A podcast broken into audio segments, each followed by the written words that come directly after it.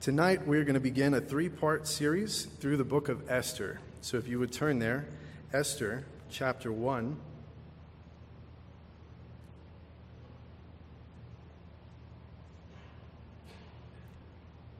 Esther chapter 1, and this is a book right before Job.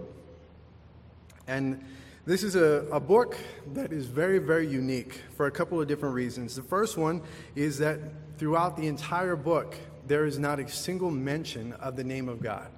There's not a single mention of the name of God. There's not a single mention of, of them praying before the Lord, of them seeking the Lord's face. And yet you can clearly see throughout the entire book just the order of things, the way that God had preordained all of these events to take place. And we're going to talk about a few of those things tonight, but just the way that God was at work, even though the people had their eyes closed to what he was doing. And I think that that's such a, a, great picture for us because so many times we fail to see the way that God is at work, not only in our lives, but in the lives of those around us, and even in the lives of non believers. As we go through the book of Esther, we're going to see that, that, that God was working not just in the children of Israel, but He was working in non believers, people that didn't even know God, but the way that God had ordained all of the events to come and to fit together in such a way that he works out all things together for good to those who trust in him and are called by his name. And to me, that is such a beautiful, beautiful picture. But we're going to go ahead and read through the first few verses here, and then we'll pray, and then we'll just dive right in. But Esther chapter 1, beginning of verse 1, it says, Now it came to pass in the days of Ahasuerus, this was Ahasuerus who reigned over 127 provinces from India to Ethiopia. In those days, when King Ahasuerus sat on the throne of his kingdom, which was in Shushan, the citadel, that in the third year of his reign he made a feast for all his officials and servants, the powers of Persia and Media, the nobles and the princes of the provinces being before him, when he showed the riches of his glorious kingdom and the splendor of his excellent majesty for many days, 180 days in all. And when these days were completed, the king made a feast, lasting seven days, for all the people who were present in Shushan, the citadel, from great to small in the court of the garden of the king's palace. There were white and blue linen curtains fastened with cords of fine linen and purple on silver rods and marble pillars, and the couches were of gold and silver on a mosaic pavement of alabaster, turquoise, and white and black marble. And they served drinks in golden vessels, each vessel being different from the other, with royal wine in abundance, according to the generosity of the king. In accordance with the law, the drinking was not compulsory, for so the king had ordered all the officers of his household that they should do according to each man's pleasure. Heavenly Father, we come before you once again tonight to worship you in the study of your word. We pray that you would anoint us with your wisdom, with your Holy Spirit, that you would lead us and guide us to learn the lessons that you desire to teach. Lord, I pray that you would guard our hearts and our minds from the enemy, that you would bring us past all the distractions of this evening, of this day, of this life, and that you would order all of the things that are supposed to take place. Lord, that you would give me your words to speak and not my own, and Lord, that we would all be attuned to you. And so we give you this time and all that we are, and we ask and pray all this in the name of our Lord and Savior, Jesus Christ. Amen. So, this is a very, very interesting time in history. Many people have seen the movie 300 and 300 The Rise of an Empire, and many people have heard about the battle at Thermopylae and, and how the, the Media Persian Empire met the Greeks, and there was this tremendous battle, and it had lasting impacts throughout history. I mean, this was just a, a tremendous battle. This was the largest army that had ever been mustered and, and taken into, into a battle, into a, a, place at one time up to this point. And that particular king, the, the leader, the ruler of the Medes and the Persians, was this very man, Ahasuerus. And so, where we find this right here is actually just before. Chapter 1 takes place just before all of those things leading up to that invasion. So, Ahasuerus is this king. His father, Darius, Darius of the Medes and the Persians had gone and he had tried to conquer the Greeks and he had failed miserably. And so he had passed away before he had had a chance to go back and to exact revenge. And so that was one of the first things that Ahasuerus had done. We, we see him as Ahasuerus here. Most commonly, he's referred to as Xerxes. But Xerxes, this was one of the first things that he desired to do. He had brought a, a semi relative peace to his lands. And so he desired to go and to avenge his father's defeat against the Greeks. And so, so he's preparing for that. And one of the best ways to prepare for that was to create alliances, was to get all these people on his side. And so that's what he's doing here. It says that he reigned over 127 provinces from India to Ethiopia, and that all of these people were invited. The rulers of all of these places were invited. It says, In the third year of his reign, he made a feast for all of his officials and servants, the powers of Persia and Media, the nobles and the princes of the provinces being before him, when he showed the riches of his glorious kingdom and the splendor of his excellent majesty for many days, 180 days in all. For six months, for half of a year, he had this just all out bash. They had this huge party, and he invited all of the rulers, all the nobles, everybody who was worth anything to come from across the entire kingdom, all of the places that they had conquered. They're all invited to come and just to enjoy the riches of his glorious splendor.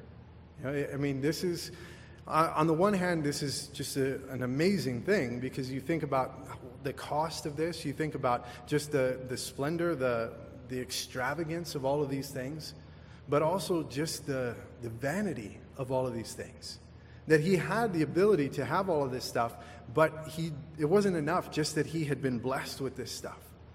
He had to show it to everybody else. And so that was the reason that, that he brought all of these people in. So for 180 days, he brings them in and they do all of these, these things. They, they just have a party so that they can see why it is that they are following after him why it is that they're going to go into this battle, why it is that they need to, to align with him, why it is that they need to give him troops and do all of these things. And so for 180 days, this is what happens. And then it says in verse 5 that when these days were completed, then the king made another feast lasting seven days for all the people that were present in the capital. So they had gone through six months of this huge party. And then at the end of the six months, then they have a seven day feast, uh, just another party in the, the royal gardens. And during the seven days, this was open to not just the people that had been invited for these past six months, but also to everyone in the capital. That all of these people were brought in. And then it begins to go through and it describes just some of the extravagance, some of the beauty of what was taking place here. It says there were white and blue linen curtains fastened with cords of fine linen and purple on silver rods and marble pillars. I mean, it's just the colors, the, the linen itself, the cloth that it was made of. This was not cheap. This was expensive stuff and it was very, very fine stuff. And so he's showing it off. And then it says the couches were of gold and silver on a mosaic pavement of alabaster, turquoise, and white and black marble. So the floors of this garden were marble of all of these different colors. But not only that, the couches themselves were not made of wood or steel or clay or any of these other things. They were made of gold and silver. And, and we see that this is historical. You know, we, those of us here, we know that the Bible's historical. But even the world has come to find out that these, these things actually took place. You know, they have uncovered some of these artifacts where they had couches that were literally made of gold. I mean, talk about waste. You talk about the extravagance. And yet, at the same time, it reminds me that, you know, this guy, just extremely wealthy obviously. You know, for 180 days, he brings all these people together and they do all this stuff. And he shows off all the glories of his kingdom. And they, they have enough gold to even make couches. And yet, in comparison to that, for all of eternity, God uses that same gold that, that you know, it was extravagant just to be able to make couches. And God uses it to pave the roads of heaven. I mean, how glorious is that? What an amazing picture that is, just to, to kind of keep in our minds that even this was completely extravagant for even nowadays. Even nowadays, if you were to show up at somebody's house and you saw a single couch made of gold or silver, I mean, that would be a mind blowing thing. I mean, that, that is rich. And yet, God uses that very same gold eh, as if it's nothing, because it is nothing to God. That's how great and awesome our God is. But, but he goes through and he's doing all these things. And then the next thing in verse 7, it says, They serve drinks in golden vessels, each vessel being different from the other, with royal wine in abundance, according to the generosity of the king. As I was listening to different Bible studies and going through commentaries, one of the things that, that they talked about is that the historians have found that not only did they have all of these different vessels to drink out of, but what would happen is during these just extravagant feasts, they would drink out of the cup once and then it would go into basically like a trash heap where they would melt it down and they would make a new cup out of it. That they never drank out of the same cup twice. I mean, this is just insane the, the waste and the extravagance that they had here. But, but they go through and they do all these things. And then in verse 8, it says, In accordance with the law, the drinking was not compulsory. For so the king had ordered all the officers of his household that they should do according to each man's pleasure. And so, according to the law, no one was forced to drink. So there were people, I'm sure not, not a whole lot of people, but there were people that came and they just enjoyed the festivities and they, they didn't partake in the alcohol. But everybody else was free to partake as much as they wanted. So you could just be completely drunk off your rocker, or you could be completely just teetotaling it and anywhere in between. And it didn't matter. Nobody was judged for anything, but everyone was free. It was a free party. You know, that's one of the things just, it was free. Like all the stuff that they had, it was free. You just showed up if you were invited, and all of this was free. And so that kind of sets the stage for what's about to happen. There, this has been a six month party culminating in a seven day party. And then it, we get to verse 9. It says, Queen Vashti also made a feast for the women in the royal palace, which belonged to King Ahasuerus. And on the seventh day, when the heart of the king was merry with wine, he commanded Mehuman, Biztha, Harbona, Bigtha, Abagtha, Zethar, and Carcas, seven eunuchs who served in the presence of King Ahasuerus, to bring Queen Vashti before the king, wearing her royal crown, in order to show her beauty to the people and the officials, for she was beautiful to behold. And so, again, six months, now this is the seventh day. This is the very end of the feast. This is the last day. We, we know, again, from the historians that, that Xerxes really enjoyed his wine, he really enjoyed his women. And what we have here is at the end of just this complete bash. Now, it's at the very, very end. He's drunk, and he calls for Vashti. And he calls for Vashti to come out so that everyone can see her. And this is not, you know, if you read through the between the lines there, it says in verse 9 that Queen Vashti also made a feast for the women in the royal palace, which belonged to King Ahasuerus. So that means that where Xerxes, King Ahasuerus, is calling her to come out and to show herself and to show her off, this is just a room full of men. Now, just the improprieties of all the, the different things that could happen. We don't know exactly what this was going to entail. We don't know if it was just to come in and to, to take the veil off of her face so that they could see her. We don't know exactly, but whatever it was, we do know that it was improper. That there was a great deal of impropriety in what was taking place here. But the king had lost all, all sense of reason and decorum at this point in time. And so he calls for her and he sends the eunuchs, and the eunuchs go to Queen Vashti and they tell her that the, the king has desired for her to come. But in verse 12, it says, Queen Vashti refused to come at the king's command brought by his eunuchs, and therefore the king was furious, and his anger burned within him. The king was furious. And one of the things that, that you start to notice is that God had a plan for all of these things.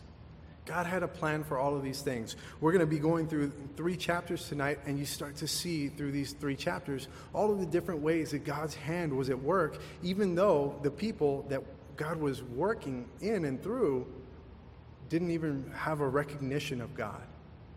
But this very first thing is that Vashti declines to go to the king. Now, this king, this was just a, a tremendously brutal king. Xerxes, it says, ruled from 486 to 465 BC. He was also known as Xerxes the Great, and he was the king of the Persian Empire. He was celebrated for many building projects throughout his empire, but he's best known in both ancient and modern sources for the massive expedition that he mounted against Greece in 480 BC which, according to Herodotus, assembled the largest and most well equipped fighting force ever put into the field up to that point. So, Darius, we talked a little bit about his father. Darius had gone and he tried to, to conquer the Greeks. He had lost at the Battle of Marathon in 490 BC. And so now, as Xerxes takes over the throne, he feels like he needs to go and avenge. And so he spent four years amassing troops and supplies and weapons for the campaign and conscript, conscripting or bringing into service as many men as he could from all the various regions that they had conquered. And this, where we read here, this was kind of the culmination. This was like the, the send off to this military. So they're, they're doing all these things. And so it took four years to gather enough stuff for this. But just to give you an idea of how brutal this man was, there's a story told by the historian Herodotus. He tells the story of Pythias, the Lydian, a descendant of a king, whose five sons were among those conscripted. Pythias hosted the king and his army lavishly at Sardis in the winter of 481 to 480 BC, and he offered to give Xerxes a considerable sum of money for the campaign. But Xerxes refused, refused his offer and instead rewarded Pythias for his generosity by adding greatly to his treasury. And so this is a, a man of royalty, this man Pythias. And so Pythias brings the king and his army to, to stay in his place in Sardis, in, in this city. And so then he tells Xerxes that he's going to help pay for this military campaign. And Xerxes is so enamored with this man, just can't believe that, that he would offer to do this, that he not only refuses his money, but he pays him for offering to pay. I mean, that, that's kind of a cool deal. Like, you know, it's like going to lunch with somebody and you offer to pay the bill and they say, no, no, don't worry about it. And by the way, here's a $100 bill. I'll pay for lunch and here's a $100 bill. Like, who does that kind of stuff, right? But this is a king who, you know, extravagance was, that was just who he was. So prior to Xerxes' de- departure for this, there's this bad omen that takes place. It's the form, it takes the form of an eclipse appearing in the sky, and Xerxes doesn't pay attention to it. Xerxes says, whatever. But Pythias, this man who had offered to pay and all of these things, he sees this as a bad sign. And so he comes and he talks to Xerxes, and he tells him, Xerxes, I have five sons. And all I would ask, it's a small thing for you, but it's a big thing for me. All I would ask is that as I send my other four sons, that you would spare my oldest son from this battle. That you would leave my oldest son so that he would be able to carry on for me in my old age. That he would be able to take care of my affairs, to continue on with the family business, to do all of these things, to carry on as heir. And so Xerxes, hearing this, becomes enraged at the request as it meant that Pythias doubted his chances of success. So he had this eldest son removed from the ranks, he cut him in half, and he placed the two sections of this man's corpse on either side of the road, and he marched his troops in between them. I mean, this is a guy that he had just paid this man for his generosity. And then he turned around, and as this man asked him for this one small thing, he, he turns around and he cuts his oldest son in half and uses him as an example. I mean, this was, this was the king that we're talking about. This was the, the kind of temper that he had. You know, there's another story, just real briefly, where they're talking about going across this place at the Hellespont, and they have to cross this, this body of water. And so the, the Phoenicians and the Egyptians, they're doing all these things to, to go across the water. They finally build this bridge. They have all these ropes and super, super heavy ropes tied up, and, and they've They've literally just finished this bridge. And they're about to cross, and then this huge storm comes and it rips up the whole bridge. So Xerxes sends men from his camp to go and do two things. One, to show his brutality, and two, just to show just where he was at mentally. The first thing is that they were to behead everybody who was in charge of building the bridge. So, I mean, that, it wasn't their fault. You know, this great storm comes and, and it wipes out the bridge, but he sends them to be beheaded. And then the second thing that these guys were supposed to do is they were to take whips and they were to administer 300 lashes to the water. To the water, okay? They, just think about that. They were rebuking the water, okay? He thinks he's a god. He's rebuking the water, and they were told to say phrases to the water saying that we, we're going to cross you whether you like it or not. You know, how dare you defy the king? You know, he's a god. And, and they're whipping the water. This man was not entirely there. Okay, so, so this is the, the man that we're talking about. And so you have just a little brief insight into where this guy's head was at, and that was when he was sober. This guy's drunk and he's calling for Vashti, and Vashti refuses. So think about all the consequences, all the different things that could happen. And so it says that his anger burned within him in verse 12. And then in verse 13, it says, Then the king said to the wise men who understood the times, for this was the king's manner towards all who knew law and justice, those close to him being Carshena, Shethar, Admatha, Tarshish, Meres, Marsena, and Memucan the seven princes of Persia and Media, who had access to the king's presence and who ranked highest in the kingdom, What shall we do to Queen Vashti according to the law, because she did not obey the command of King Ahasuerus brought to her by the eunuchs? And so these were the men that, out of the entire kingdom, these were the only men that were allowed to come and, and really just to, to speak openly with the king. And so he comes to them and he asks them, What shall be done because of this? And Memucan, in verse 16, answered before the king and the princes Queen Vashti has not only wronged the king, but also all the princes and all the people who are in all the provinces of King Ahasuerus. For the queen's behavior will become known to all women, so that they will despise their husbands in their eyes when they report. King Ahasuerus commanded Queen Vashti to be brought in before him, but she did not come. This very day, the noble ladies of Persia and Media will say to all the king's officials that they have heard of the behavior of the queen. Thus, there will be excessive contempt and wrath. So, of all the things to worry about, of all the ways that this could have been a problem, Memucan speaks up and he says, Look, if we don't do something, king, my wife is going to rebel. Like, seriously, of all the different things that he could have gone through these guys' minds, of all the different ways that this situation could have and needed to be handled for whatever reason, this was the one that actually led to, to an action being taken is, I'm afraid of what my wife might do. I'm afraid of what my wife might do. And it's an interesting thing, and it kind of kind of makes it a little bit more clear when you understand that Xerxes was very similar to King Saul of the, the the children of Israel in that this man was more handsome than basically all of the kingdom. This man was taller, stronger, you know, smarter. This guy was a man's man. And so what they're saying is, look, if the queen can't respect, you know, the ideal of what a man is supposed to be in, in our eyes, then what hope is there for the rest of us? And so, out of this, this drunken stupor that they're all in, because this is again, this is not, let's, you know, take a break, let's come back and let's discuss this tomorrow. This is in the midst of the anger and in the midst of the drunken stupor, they, they're making decisions. And uh, just an interesting side note one of the things that, that multiple historians have commented on is that that's the way they made most of their decisions, militarily and, and in a government sense is that the, the kings and the rulers of the Medes and the Persians, they would get drunk first and they would make a decision. And there are actually recorded instances of where they made a decision, but they felt like they had not drunk enough. They went back and partied harder, and then they came back to revote on the decision.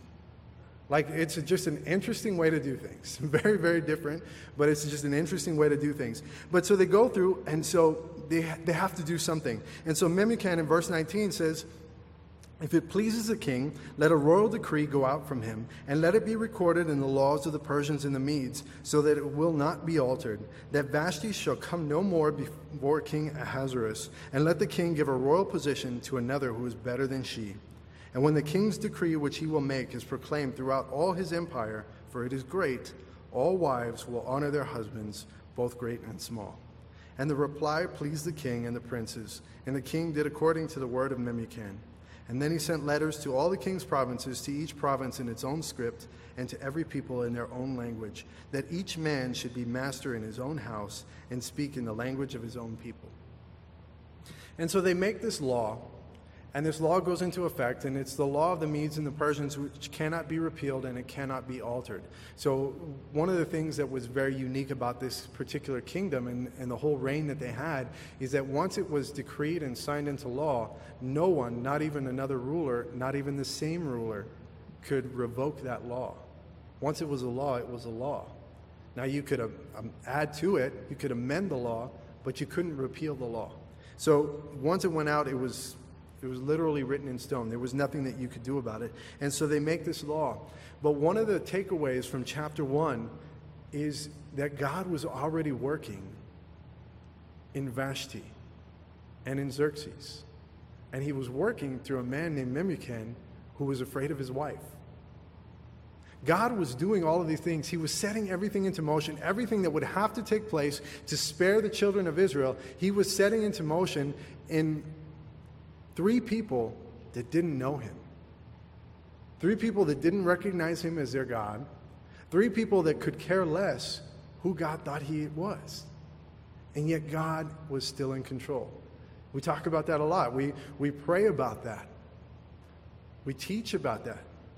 We talk about that a lot in, in times of hardship and pain, in times of trial and temptation, that, you know, God is still God, God is still on the throne, and yes, He is. But He's always that. He's always in control. He is always the one that has allowed or set into motion the events that are taking place in order to work for His greater grand purpose something that we oftentimes don't see until well after the fact. And that's what was taking place here. Vashti stood uh, for whatever reason. You know, we don't know. We don't know if it was because she was making a moral stand. We don't know if she was trying to spite him. We don't know if she just felt that he was drunk. We don't know anything about her decision except that she made the decision and that there were consequences for that decision. But whatever the reason was, God had already ordained all of these events to take place. And they were all working according to his grand design. And so we get to chapter 2, verse 1, where it says, After these things, when the wrath of King Ahasuerus had subsided, that he remembered Vashti, what she had done, and what had been decreed against her. And so when it says after these things, it was not just the events of chapter one. This was also after the military campaign that you, you read about, you hear about, that, that the, the movies about 300 were created. This is after that three or four year time span where that battle has taken place He's already had this great victory, but he's also had this great defeat, and it wiped out his navy so bad that he had to retreat back to his own country, back to his own kingdom. And so that's where we find verse 1 of chapter 2. It says, After these things, when the wrath of King Ahasuerus had subsided, that he remembered Vashti. He remembered Vashti and what she had done. Eh, another way to think about that is that he came back and he, he was despondent. He'd come back from what should have been a victory and that had turned into probably one of the greatest defeats of his military career. And so he's despondent and he's looking for comfort and he comes back to find his queen and then he remembers what has happened. He remembers what has happened and what has been decreed against her. And so the king's servants in verse 2 who attended him said, Let beautiful young virgins be sought for the king, and let the king appoint officers in all the provinces of his kingdom, that they may gather all the beautiful young virgins to Shushan the citadel, into the women's quarters, under the custody of Hegai, the king's eunuch, custodian of the women. And let beauty preparations be given them. Then let the young woman who pleases the king be queen instead of Vashti. And this thing pleased the king, and he did so. And so the king comes back and he's looking for comfort in all the wrong places. But he's looking for comfort, and so the, the attendants to him, his servants, come and they tell him, Look, we've got a great idea. You've got this huge kingdom. Let all of the, the most beautiful women come for what's literally, in effect, a beauty pageant. Let them come for this beauty pageant. Let them be prepared for a year. And then whichever one wins the, the heart of the king, it's actually not even like a beauty pageant, it's more like the bachelor. Like it, was the bachelor, of the Persian Mede style. And, and so they bring all of these women, and some of them, you know, historians tell us, some of them went willingly. This was a great thing, and, you know, it, it elevated their status. But many of them, they were forced. They went against their will. Because as we're going to see, if you were not chosen to win this lottery, they, I mean, it was just a very, very different life. It's a very, very different life. But this thing pleased the king, and so he says, let's go ahead and do this. And so in verse 5, in Shushan the citadel, there was a certain Jew whose name was Mordecai, the son of Jair, the son of Shimei, the son of Kish, a Benjamite. Kish had been carried away from Jerusalem with the captives who had been captured with Jeconiah, king of Judah, whom Nebuchadnezzar, the king of Babylon, had carried away. And Mordecai had brought up Hadassah, that is Esther, his uncle's daughter, for she had neither father nor mother the young woman was lovely and beautiful, and when her father and mother died, Mordecai took her as his own daughter. And so it was when the king's commanded decree were heard, and when many young women were gathered at Shushan the citadel under the custody of Hegai, that Esther also was taken to the king's palace into the care of Hegai, the custodian of the women. Now the young woman pleased him, and she obtained his favor, so he readily gave beauty preparations to her, besides her allowance. And then seven choice maidservants were provided for her from the king's palace, and he moved her and her maidservants to the best place in the house of the women. And then in verse 10, it says, Esther had not revealed her people or her family, for Mordecai had charged her not to reveal it. And every day Mordecai paced in front of the court of the women's quarters to learn of Esther's welfare and what was happening to her. And so there's a couple of things here. The first one is that Mordecai is not a Jewish name. Mordecai is not a Hebrew name. Mordecai is not a name that they, anybody else would have looked at and said, this guy must be a Jew. Mordecai was actually a Babylonian name. And that's an interesting thing. You know, again, all of the ways that God had set into motion, all the preparations that had been made so that all of these things could happen in the order that they happened. As we're going to see, it becomes a very, very important thing that nobody knows that Mordecai is a Jew and that nobody knows that Queen Esther, who she's going to become, hopefully most of you knew that that's what's going to happen, but Queen Esther was not, a, nobody knew that she was a Jew. They didn't go by Jewish or Hebrew names. So Mordecai is, is a Babylonian name, and so is Esther. Esther was not her given name. Her given name had, had been Hadassah. Hadassah, which meant star, or which actually meant myrtle. It was like a, a flower. And Esther was the name that she had been given, a Babylonian name that meant star. And so Esther had not revealed her people or her family, for Mordecai had charged her not to reveal it. And so Esther goes in into the custody of Hegai, and she goes through, and for whatever reason, we don't know what was going on in Hegai's mind, but God had already ordained that she was going to find favor in this man's eyes, and so he was going to help her to win the heart of the king.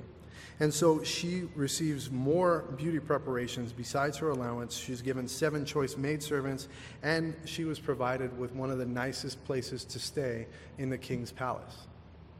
And so you go through all of these things, and Esther's beauty just was amazing. Okay, we'll just we'll leave it at that. I mean, she was just amazingly beautiful. And so you get to verse 12, and it says, Each young woman's turn came to go into King Ahasuerus after she had completed 12 months' preparation according to the regulations for the women, for thus were the days of their preparation apportioned six months with oil of myrrh, and six months with perfumes and preparations for beautifying women. And thus prepared, each young woman went to the king, and she was given whatever she desired to take with her from the women's quarters to the king's palace. In the evening she went, and in the morning she returned to the second house of the women, to the custody of Shaashgaz, the king's eunuch who kept the concubines. She would not go in to the king again unless the king delighted in her and called for her by name. So, you go through, and there, there's a couple of things in this section as well.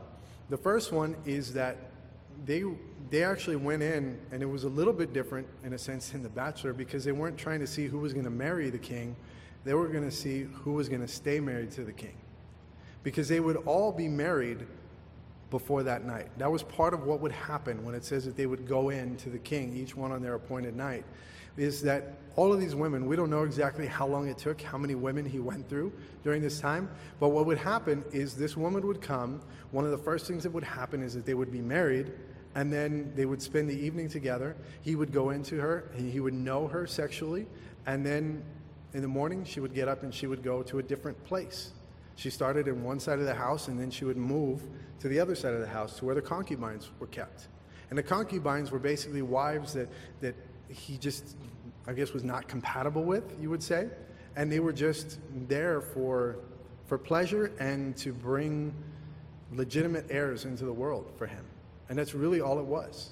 And so there were many of these women that had been taken from their families, taken from their homes, some by force, some against their will, that went in, they had given up an entire year of their life to go through all of these preparations. Then they go in, they have one night with the king, and then the rest of their life, they never see the king again. You know, it wasn't a, a miserable existence necessarily, but it wasn't a great thing. I'm sure that that was not something that, that everyone was hoping or aspiring to be, was a concubine to the king. And so this would happen over and over and over again. And there were all of these one night stands that this king had. And, and he finally gets to, to Esther, where we're going to see in a little bit. But the other thing that's really interesting about this is all the pictures that God has placed in this book. And so you go through, and, and there's 12 months that take place of this preparation. And the first six months have to do with myrrh. Now, for those of you that don't know a, a, whole lot about myrrh, myrrh was one of the gifts that the wise men brought. Myrrh was also something that, that was considered to be an embalming fluid. This was something that, that the connotation was almost always death. And that's why it was such an interesting gift when the, the wise men brought that at the birth of Jesus, because it, yes, it was a costly thing, but it also symbolized death. And so the first six months was death, and then the next six months was beauty. The first six months was death, and the next six months were beauty. And that's a picture for us of what our life is supposed to be. Our life was death, right? Our life is now beauty, right? I, I, hope there's a few more amens than that.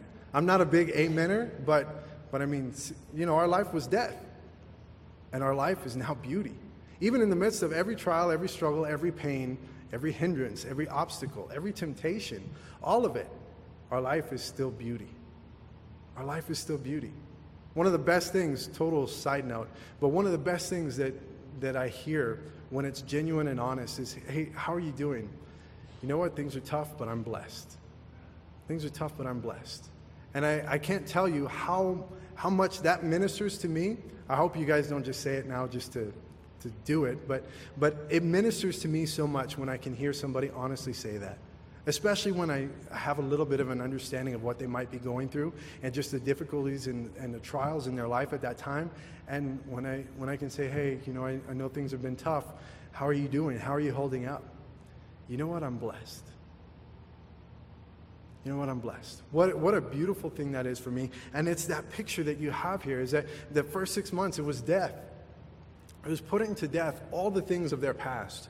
And then the next six months, we're preparing beauty preparing beauty. And that, that's really our life. You know, before Christ, everything was death. Now we have Christ and we're not perfect. None of us are. But what, what's happening? We're being prepared. You know, in different places, particularly in the New Testament, what do you see? That we're being refined, purified.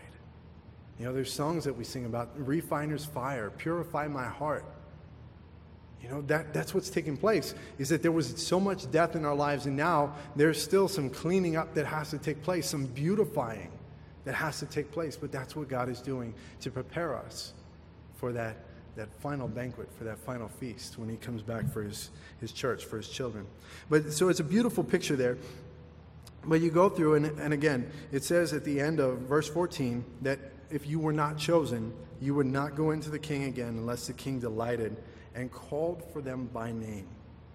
Now, in verse 15, when the turn came for Esther, the daughter of Abihail, the uncle of Mordecai, who had taken her as his daughter to go into the king, she requested nothing but what Hegai the king's eunuch, the custodian of the women, advised.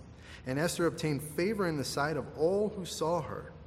So Esther was taken to King Ahasuerus into his royal palace in the tenth month, which is the month of Tebeth, in the seventh year of his reign.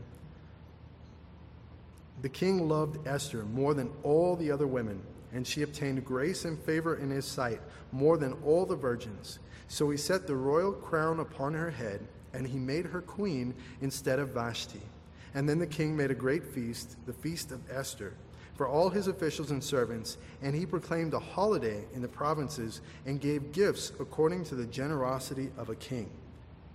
So he was so blown away not only by Esther's beauty outwardly, but also just by who she was, by her character, by whatever, you know, her sense of humor. We don't know exactly what it was, but for whatever reason, just in his mind, Esther was a total package. And so he takes the, the crown. He's been searching for a queen. He finally feels that he's found her. And so he takes the crown from that was previously on Vashti and he puts it on Esther. And then that wasn't enough. Then he declares it a national holiday and he throws a feast just to celebrate how amazing Esther was.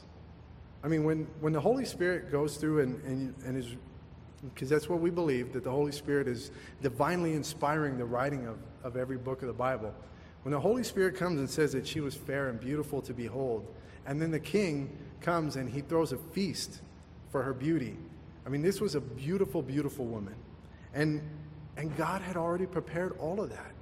God was using that. This wasn't just something that, that God had just gifted for no reason.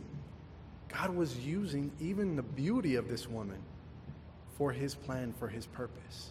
And again, that goes back to watching God's hand at work. What are some of the things in our lives that it, you just start to jog your mind a little bit? What are some of the just the innate gifts and abilities that you've been given? And what's the purpose for that? What is the purpose for every gift that you've been given? There is one. I can promise you that.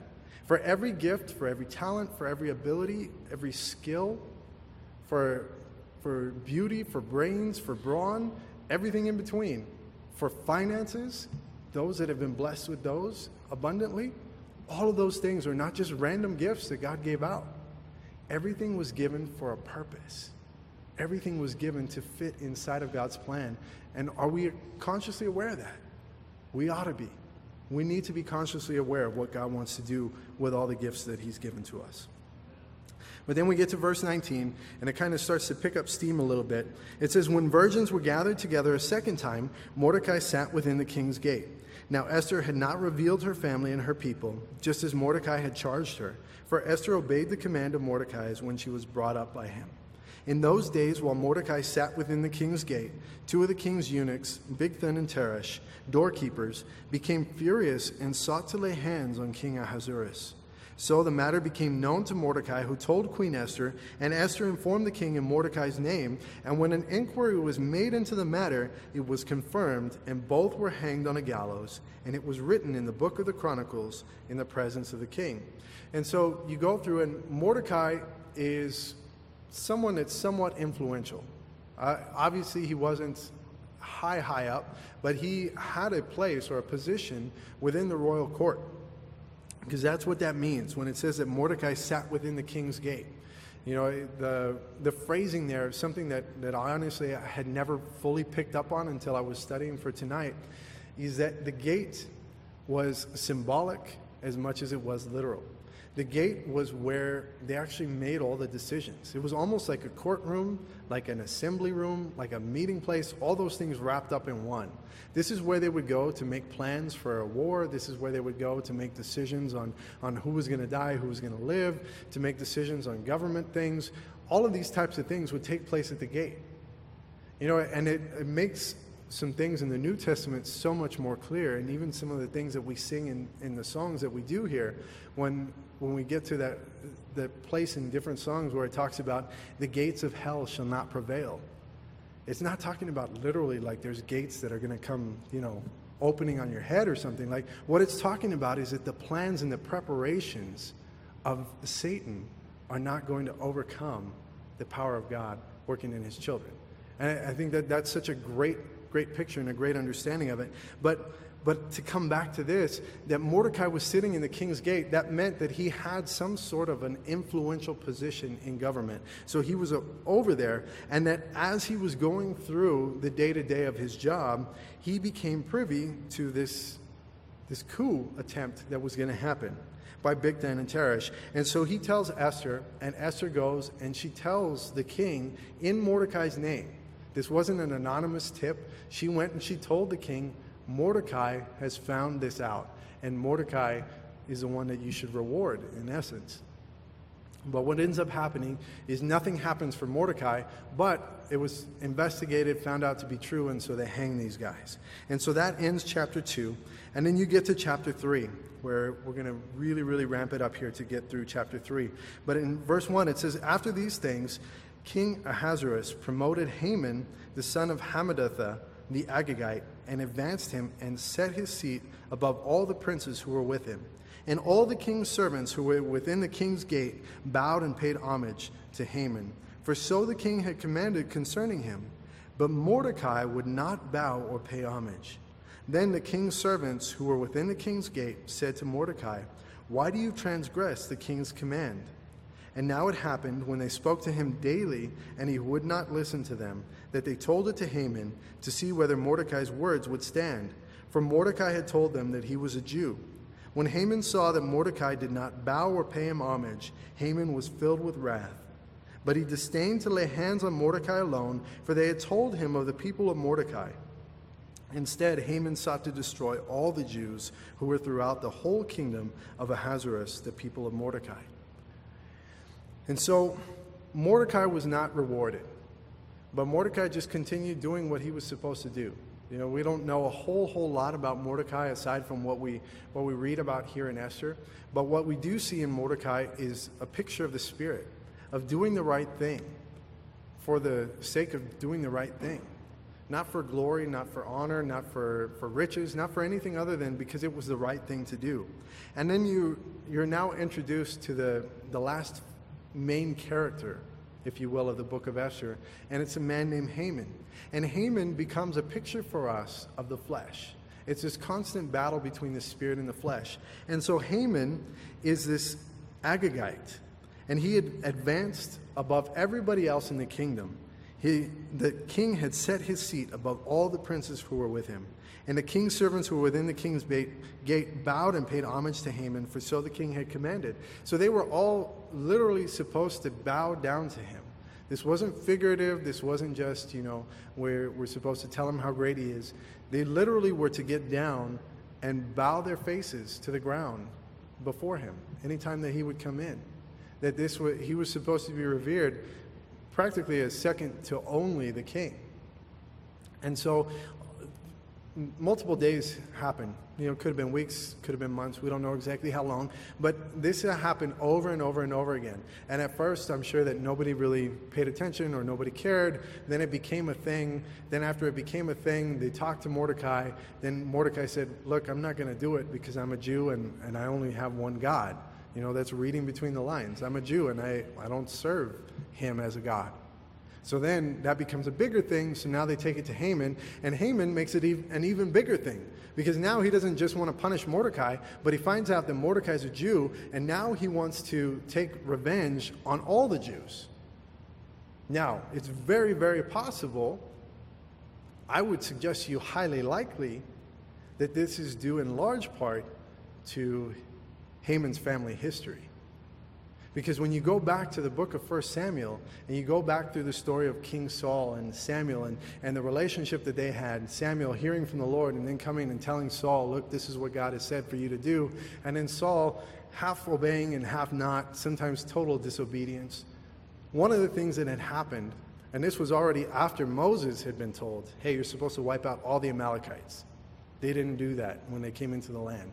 Now they have a king, King Saul. King Saul goes into battle. God tells Saul through Samuel, You need to wipe them out completely, just destroy them. Every man, woman, and child, even the animals. He, it's very clear in 1 Samuel. He says, Even the animals, just wipe them all out because of their wickedness. Saul goes and they win this great battle, and Saul doesn't kill him. He doesn't kill all of them. In fact, he brings back the king of the Amalekites, and his name was Agag or Agag. And where, where did Haman come from? It says Haman the Agagite from Amalek. God had told the children of Israel back when Moses was leading, He said, You guys need to wipe them out. They didn't listen. Then God tells them again through Samuel to Saul, You need to wipe them all out. They still don't listen. And now look what's going to happen. Now, this man Haman becomes promoted, and now he gets to this position where he has power and authority, and he desires to wield it against the children of Israel. Again, all of these pictures that we have in this book, not just the literal things of what has happened, but also figuratively of how this can apply to our lives, and looking at, at this particular man, Haman, as the flesh, looking at Mordecai as a spirit, how many times in our lives, after having become Christians, has God told us, I want you to stop this? I want you to eliminate this. Not just to tone it down, I want you to eliminate this from your life, whatever it is. Some things very clearly, explicitly laid out in the Word of God, and other things that we would consider to be liberties for some, and yet God has told some of us, I don't want this for you. And I need you to cut this out completely. And we look at these things and we say, well, God, I've toned it down dramatically. I've cut out 95%. God, I've cut out 99%. You know, this only happens once in a blue moon. And yet, that once in a blue moon comes back and it bites you so bad when it comes back. And sometimes it leads to so many other things and so much pain and hurt and just all of the things that God was trying to spare us from. And we look at it sometimes from the wrong perspective, just like the children of Israel did. We don't, we don't know why exactly what was in Saul's heart. We can make some educated guesses, some inferences based on what, what Saul said when Samuel came and confronted him. You know, Saul's deal was, you know, there's still some good here. You know, why throw the baby out with the bathwater? You know, I, we can still salvage this. You know, I, I, know that, that you said to wipe everything out. I know that you said, I need a clean slate. But you know what? I, I really enjoy some of this. And, and there are parts of it that, that aren't so bad. Maybe I could just dabble a little bit. You know, and as long as I keep it under control, I'll be okay. Whatever it is. And that's what Saul did. That's what Moses and the children of Israel had done previously. And now it's coming back to haunt them. And yet, God saw all of that and God had prepared a way of escape. Again, coming back to the picture of our lives, what does it say? What does Paul write in the New Testament? That with every temptation, God has prepared a way of escape. God has prepared a way of escape. So that even those things that God has already told us, look, just wipe it out completely out of your life. He knows that there are some times that we don't listen and sometimes that we hold on to little bits or maybe large parts of it. And yet, even then, God is still preparing multiple ways of escape so we might be able to bear that temptation and to overcome it. That's the picture that we see through the book of Esther.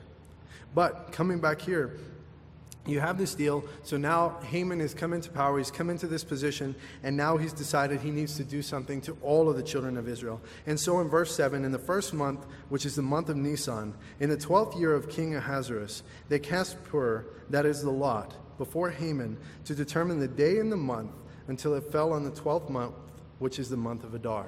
And so what it, what it says here is that they cast lots. They're similar to throwing dice, not exactly the same, but, but they, they threw dice and they were trying to figure out what day they should wipe out the children of Israel. What day should we wipe out all the Jews? Such an interesting, strange way to do things.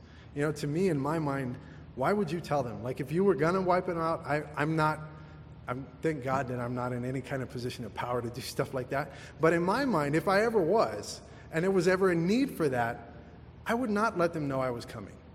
Like, to me, that just kind of like that's stupid. But but what they did is they decided they're going to cast lots. They're going to figure out what day is this going to happen so we can go ahead and announce it. Literally, that's what's about to happen. They're going to announce the date that they're going to wipe out the Jews. So in verse 8, Haman said to King Ahasuerus, There is a certain people scattered and dispersed among the people in all of the provinces of your kingdom.